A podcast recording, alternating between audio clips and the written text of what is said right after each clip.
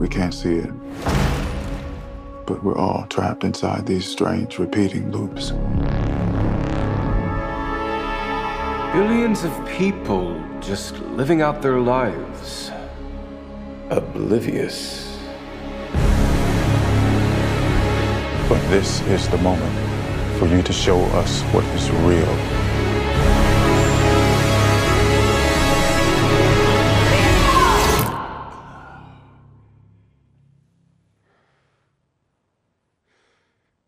I remember this.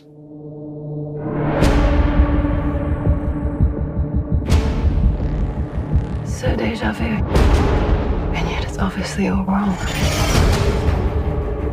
Maybe this isn't the story we think it is. They taught you good.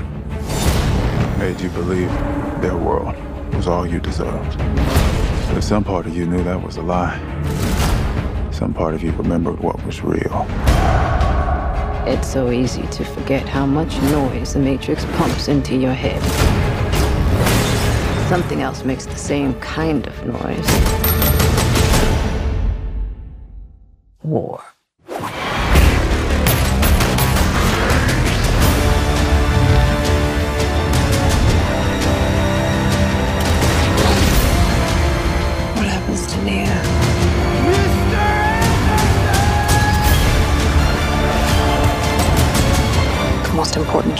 Neo's life.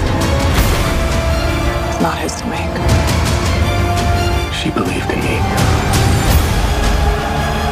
It's my turn to believe in her.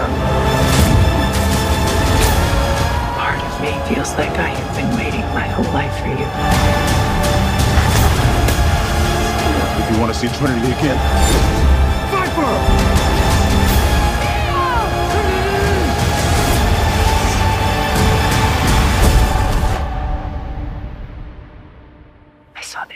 Dream.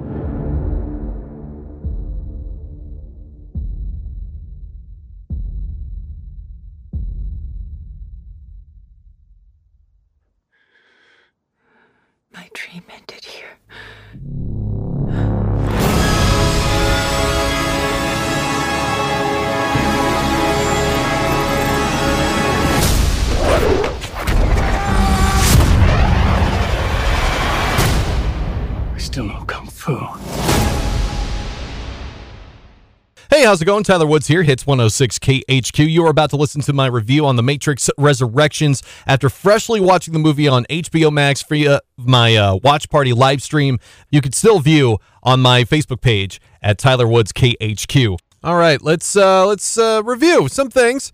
Okay, so The Matrix 4, The Matrix Resurrections, uh, directed by uh, Lana Wachowski. Keanu Reeves returning as Neo, Carrie Ann Moss uh, returning as Trinity, Yahya Abdul Mateen the second, Morpheus did an amazing job. Uh, Jonathan Groff, uh, the new Agent Smith, uh, Jessica Henwick, Bugs, as in reference to Bugs Bunny. Uh, and then uh, we had Neil Patrick Harris as the analyst.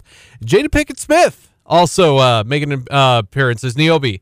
Um, so this this film was everywhere. It was here, it was there. It kind of just abruptly starts, and it's just like, hey, what's that? I don't know. Let's go investigate it, and that's how we get the Matrix Resurrections uh, going. They they just uh, discover this thing just cause it's not. Uh, to me, I, I felt like uh, it could have been explained a little bit more. Uh, there are some very uh, calm moments uh, throughout the film, but also, and and, I, and I'm really serious about that. Before the first hour is uh, up, oh my word, I, my brain was hurting uh, by where they were going with this because it, uh, and it was, it was like I was with it and I was not with it at the same time, where they were shamelessly plugging in Warner Brothers, their own their own brand, of course, with the character Bugs. Like, your name is Bugs? Yeah, as in like uh the rabbit, Bugs Bunny. It doesn't matter how far in the future you're gonna be. There's always gonna be reference to Warner Brothers and Bugs Bunny. you you can say how wrong I am about that. How it's not really a shameless uh, grab, but no, it's like from what I saw with the the new Space Jam movie, it's like I swear if this turns out to be Space Jam three, I'm gonna laugh and I'm just gonna I'm just gonna cut the live stream feed. But um, yeah, it was uh, it was good to see uh, uh, Keanu Reeves reprise his role with uh, Carrie Ann Moss as well. Uh, interacting with uh, all the new cast of characters and stuff. And, you know, it, it does expand on the story a lot. Uh, was there some closure to it? Yeah, kind of. Kind of leaves room for uh, more. Um, but it really is somewhat of a. Uh, it's an ending that I felt was long overdue.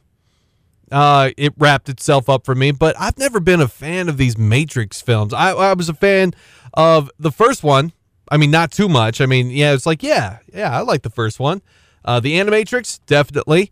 And uh, well, what about the other two? Nah, not really, not really uh, much of a fan here. But yeah, this film was it felt like a little bit off balance, but it did kind of pick itself up. The uh, visual special effects were good, especially right there at the end uh, with uh, Trinity and uh, Neil Patrick Har- uh, Harris's character, the analyst. Um, man, I mean, geez, that that stuff was like, whoa, that came out of no. I wanted to see more of that. Where was all of that? Um, but yeah, th- uh, even some action scenes, while good, it was a little bit boring.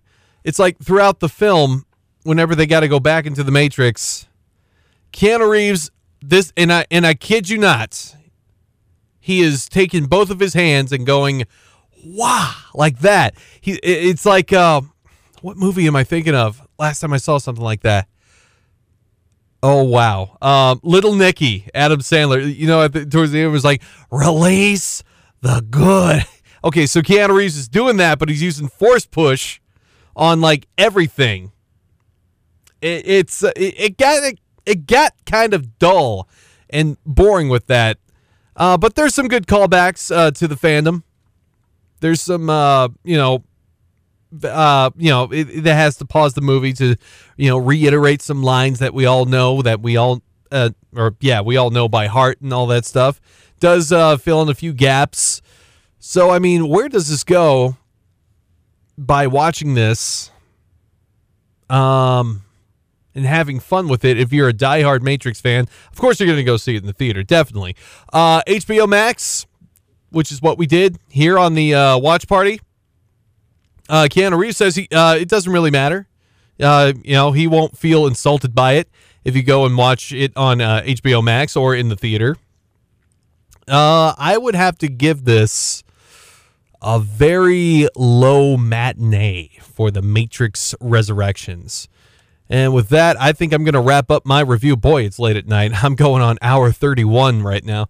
Okay. All right. Well, that is it. I don't think I have anything else uh, coming up. So, this is the last movie review of the year of 2021.